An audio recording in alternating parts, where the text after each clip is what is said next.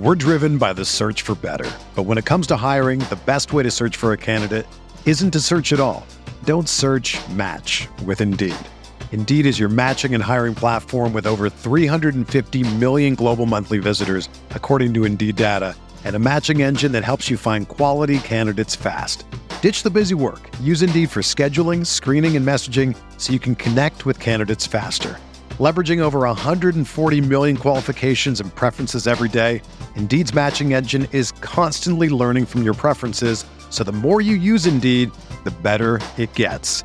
Join more than 3.5 million businesses worldwide that use Indeed to hire great talent fast. And listeners of this show will get a $75 sponsored job credit to get your jobs more visibility at Indeed.com slash BlueWire.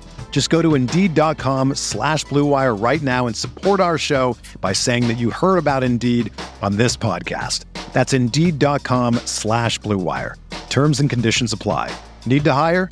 You need Indeed. The best best ball show on RotoViz Radio. My name's Colm Kelly. You can follow me on Twitter at Overtime Ireland. Delighted to be joined again on the show and on the entire series by Zachary Krueger, who you can follow on Twitter at ZK underscore FFB. It has been a lot of fun bringing you through the series so far, and we continue to to ramp up the episodes here, bring it all your way over the, the next couple of weeks throughout the off season. I know best ball is becoming more and more popular. We've been playing it for a number of years, but uh, I can see it uh, just gaining traction more and more each and every season. And I think uh, if you've listened to the show so far, you'll know why uh, we love it and uh, why it's time to either dip your toes in or continue to lead yourself towards success in your leagues. So, Zach, we're getting ready here. We're 18 minutes away from the kickoff time and the draft. We have done some draft preparation that we've talked throughout the day in terms of what our strategy might be, but it's been pretty, uh, you know, just here and there, just some thoughts on players and maybe some so- thoughts on strategies, but we haven't really dived into it too deep. Now, a big advantage to this, and I've mentioned this to you before, I've mentioned it on RotoViz Overtime before. If you draft along with Shawn Siegele, you get to get some great insights into his draft process. And you, uh, as we record this um, on Sunday, um, the 20th of June, uh, we're drafting the day after you drafted in this contest with Shawn Siegele. And I did tell you this kind of before when you draft with Sean, he drafts kind of from the back to the front of the draft to get an idea who's going to be there at those spots. And then obviously you were sending me messages yesterday about the spreadsheets and the, the things that were coming over. And uh, obviously we're working off a similar process here today, but having those spreadsheets, even if you're not drafting with another player, if it's just for yourself, it sets you up with your kind of round by round plays. So for the listeners who are tuning in, we might go through that spreadsheet a little bit here just to give some examples of, of what we're doing. But um, it's going to be fun here, Zach. But uh, you, have pitched an idea to me um, of how we may start this. So convince me uh, that the strategy is the one to go for. Yeah. So, um, I mean, first of all, like you said, I, am fresh off of a draft with Sean, which definitely gives you a lot of different um, things to consider that maybe you haven't before when doing drafts, particularly um, working a draft with a, a, partner and trying to tackle this thing together. We were doing some spreadsheets on Google spreadsheets, and I was kind of sitting in there editing my players and and I guess editing my preferences while he's actively doing his. We're having some conversations to the side about different guys, and then ultimately we came to something that we thought was um, somewhat of a solid strategy on how we wanted to approach this thing. Certainly, as the draft unfolds, things don't always go as you expect, but that doesn't mean that there aren't backup plans and ways to pivot off of what you were initially planning on doing in order to um, still come out of the draft with an optimal uh, team that you hope can uh, give you a shot at $100,000 in this case for the FFPC best ball um, tournament.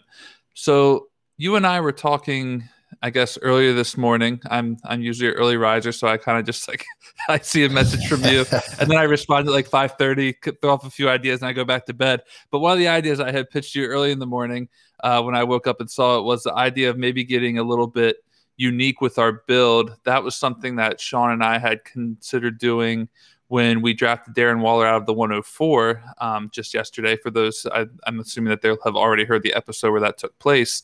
So we took Darren Waller out of the 104. In this case, we're picking out of the 105. And you and I had talked it out, and you know, guys like Kelce, maybe even Dalvin Cook, we might want, but we're kind of assuming that those guys are most likely going to be off the board when it gets to us. And I think Waller just kind of feels like the next pick. And unless you think that the distance between Waller and Kelce is so great that doesn't make sense to draft them both uh, in the first round, then maybe you want to do that. But Waller also is carrying an ADP of about eighth to ninth overall in the draft. So so taking him at the fifth is nothing too insane. But then what I said to you also uh, was perhaps pursuing an idea of getting a little crazy and maybe looking to do something with Calvin Ridley and perhaps Kyle Pitts in the second and third round, which I, I don't know if you were completely against. I don't know if you were maybe open to the idea of it. But one of the reasons that I kind of like the idea was I think that it would be a unique build in the sense that if this team went far, if we happen to make it into the playoffs, there probably aren't going to be a lot of Ridley and, and Pitts teams just kind of based off of where their ADP is going. Right now, Ridley has an ADP of 20.8, Pitts has an ADP of 28.5. So you're looking at both of them kind of at the end of the second and then beginning of the third. So it might not even work out for us if it happens to fall to us. I thought maybe the way to do it would have been to reach early on Pitts or um, I'm sorry on Ridley and then see if maybe Pitts may, did make it back to us. But uh, is, is an idea that I had. It, it's not necessarily one that we need to go with, but I would be curious to hear your thoughts on it. You had mentioned that um, you felt like maybe we would need Matt Ryan for that stack. I don't necessarily see it that way. I think there's some other stacks that we could maybe do while still having perhaps the two top pass catchers in Atlanta on a on our team and what should be a high volume pass offense. But I'd be curious to know your idea, uh, and then maybe we can even talk about a stack that maybe would involve a quarterback with other position players if we happen to go with those two players, but not get the quarterback in that situation. Yeah, and I think it's definitely doable. You mentioned, you know, the fact that taking Waller at the 105 and you took him at the 104 isn't, you know, uh, that, you know, out of this world in terms of trying to, in terms of the ADP discussion, but you'll be amazed at how many people you'll talk to think that it probably is pretty crazy. But obviously, we we like to get that elite tight end in our builds. I, I actually drafted recently in a best ball, uh, $35 best ball league, and uh, I started with Waller and then doubled it up in the third round with Pitts. Now I didn't uh, have Ridley in that, but I, I, definitely think based on the ADP where we're drafting, there's a possibility that you could quite easily get Ridley in the second round and get um, Pitts in the third round. Now we'll see how this plays out as we draft it. It, it isn't something I'm completely against, but I just uh, then for the rest of our build, I think if we do that, we would be settling for I, I would be sticking then with two tight ends. I don't think I would go for the third tight end option. So if it is to do that and to get our three tight end or two tight ends on the board and just like that is the position then set. You know i'm not against it for that reason because it's going to give us flexibility later on to be able to pick up on those uh, wide receivers and running backs that we like. So i'll, I'll run through just uh, a little bit about the spreadsheets and, and talk through that. But in terms of the way we have it set out we have pretty much round one, round two, round three, round four, all the way down as far as round 16. It is a round eight or 18 round draft. But when we get down to round 16, we have kind of 20 to 30 names that are our shots there in those last two rounds. But the way it's broken down for us here and for anyone that's listening and that wants to do this just for their own teams, we have Colm's line and Zach's line. It's basically like Calvin, Calvin or Christian McCaffrey, green, green, Dalvin Cook, green, green, Alvin Kamara, yellow, yellow. So it's giving you kind of a traffic light system. Uh, so we have greens, reds, oranges, and yellows um, to set us up. But then what I've added in at the other side of it, and we've that split by position, then running back, wide receiver, tight end, quarterback, by round by round, and then I have set up a line that's the targets. So who we're really targeting out of those guys. So if there's three guys there who we're targeting, some rounds I have five, for example, in the second round. I love the wide receivers.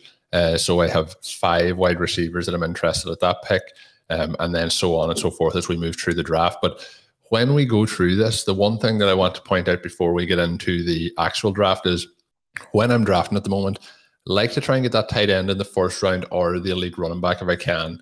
They're the way most of my drafts have gone. I haven't picked from the 112 yet or the 111.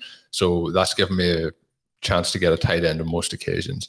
It's usually wide receiver the second round, wide receiver the third round. I did mention I have taken picks a few times. It's usually wide receiver the fourth round, but the fifth round, and I talked with Sean on this in a recent RotoViz Overtime podcast. It's where I find that we're getting into a little bit of a dead zone in terms of the flat values. So there's a couple of guys there I like. You know, I like Ja'Marr Chase, like Diontae Johnson, but really that is where it turns back for me into the quarterback position as to to who we're going to go there. So the quarterbacks I've been targeting have been Murray, Jackson, and Prescott. And that there is kind of we'll see how our draft progresses. But that's the part of the strategy that I'm interested to ask you at the moment is when we get to that fifth round, I find the value pretty flat. You happy targeting one of those three quarterbacks there, or do you think we should be waiting a little bit longer on quarterback? We're driven by the search for better. But when it comes to hiring, the best way to search for a candidate isn't to search at all. Don't search match with Indeed. Indeed is your matching and hiring platform with over 350 million global monthly visitors, according to Indeed data, and a matching engine that helps you find quality candidates fast. Ditch the busy work. Use Indeed for scheduling, screening, and messaging so you can connect with candidates faster.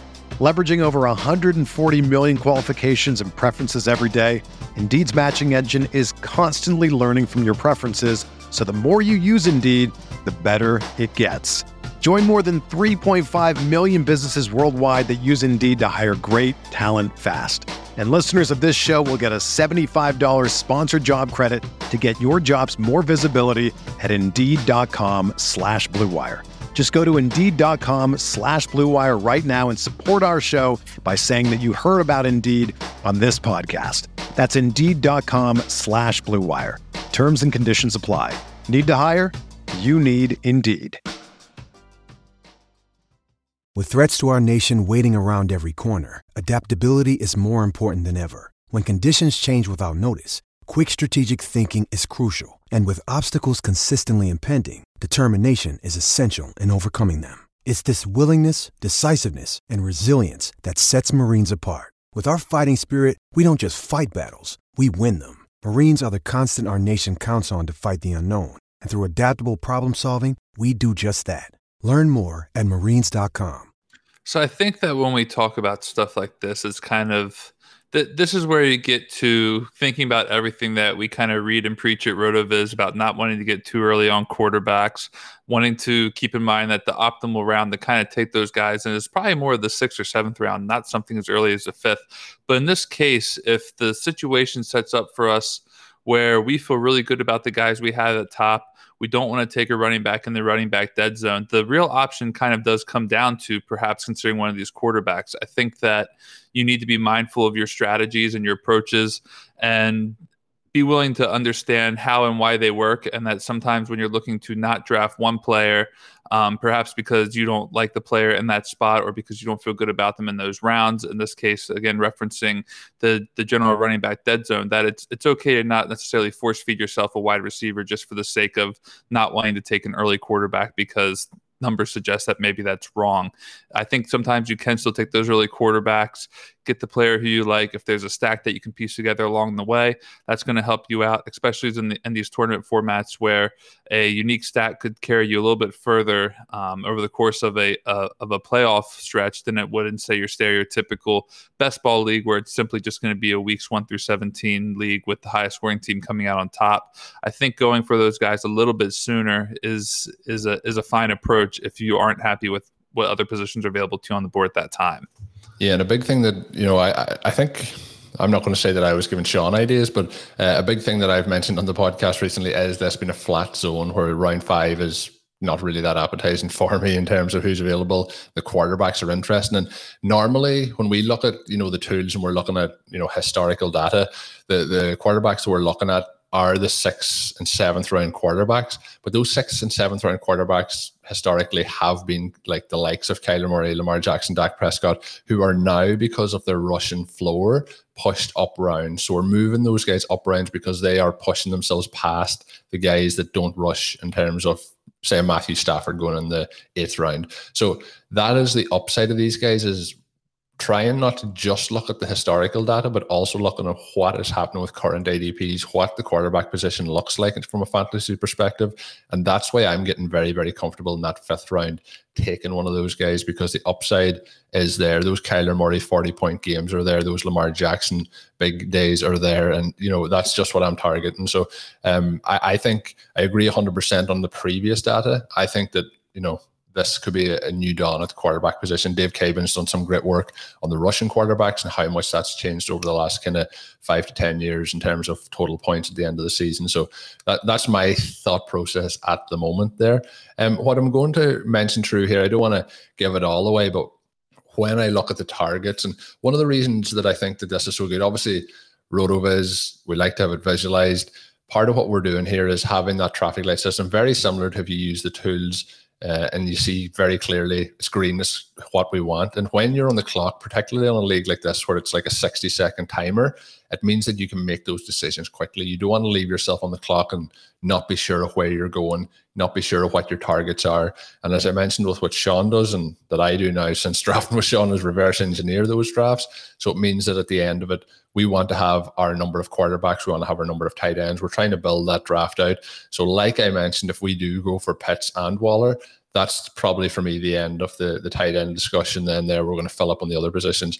Similar if we go for a Kyler Murray, we might go for two quarterbacks rather than three, but we'll see how that draft progresses. So it's about knowing where those positions are. You can use obviously the best ball or command center, the FFPC command center up on the site to help you with that as well. But when you're on the clock sometimes and being able to scout ahead a round or two uh, is a big, big advantage. So I'm just going to list out a couple of my targets. This will probably be to my detriment if I'm drafting against any of our listeners in future leagues. Uh, got got getting some tweets over the last couple of days, some private messages. Thankfully, they're private messages rather than public messages, but saying about recent drafts we've been drafting against listeners and how their plans are going and things. So I'll, I'll give away some of my secrets here for today's draft of what we're targeting. But again, this is a slim format, so maybe you're playing against me in a classic, and maybe this isn't the plan that I'm going to go with. But let's go for it. So I'm thinking in the first round, the the key target for us is probably going to be Darren Waller. And then in the second round, the guys I really uh, think will be targeting is Ridley Hopkins or Brown. And when I'm looking at those guys, the reason I'm looking at them is the option possibly later on to stack. So let's say we don't get, or you know, if we get to Kyler, having Kyler and DeAndre Hopkins is a great stack, and we might be able to get another third member of that offense and later in the draft.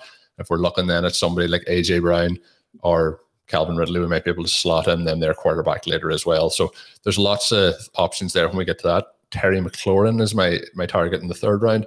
Uh, I do like CeeDee Lamb. I know Sean loves CeeDee Lamb this season. Uh, so I think they're my the two guys there.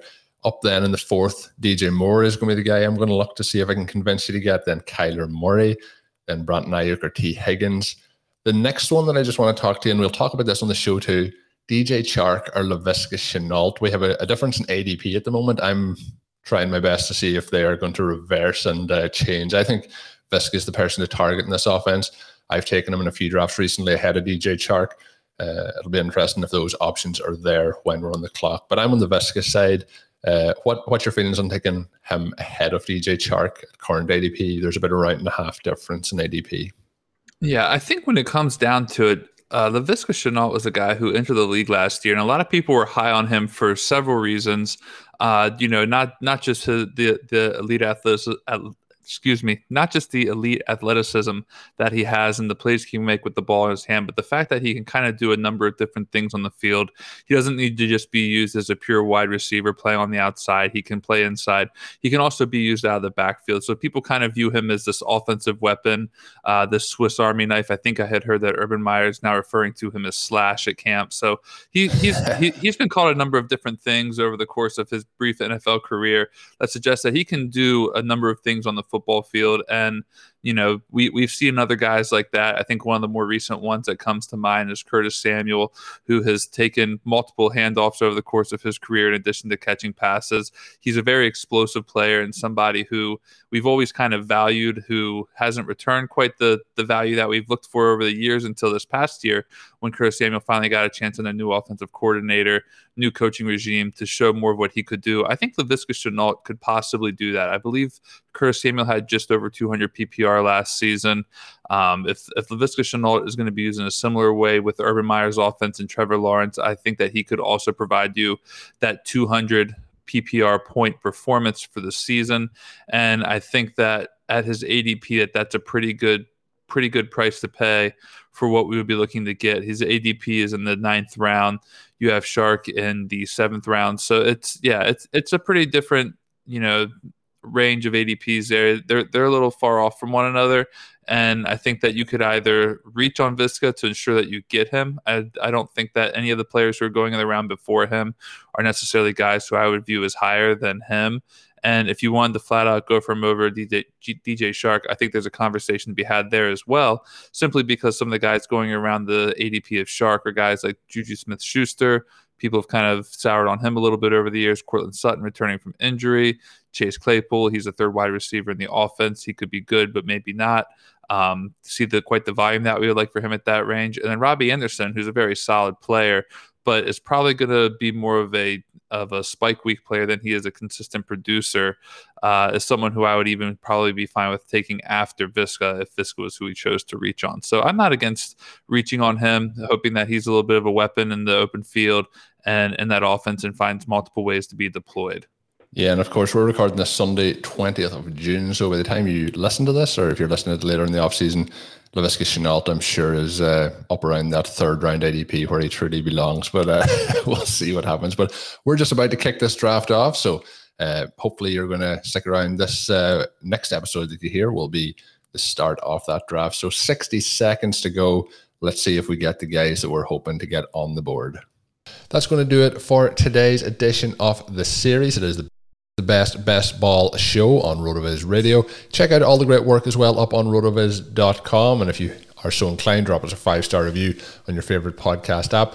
My name's Colm Kelly. You can follow me on Twitter at Overtime Ireland. My co host for the series is Zachary Krueger. Follow him on Twitter at ZK underscore FFB. Until we're back with the next episode of the show, of course, have a good one.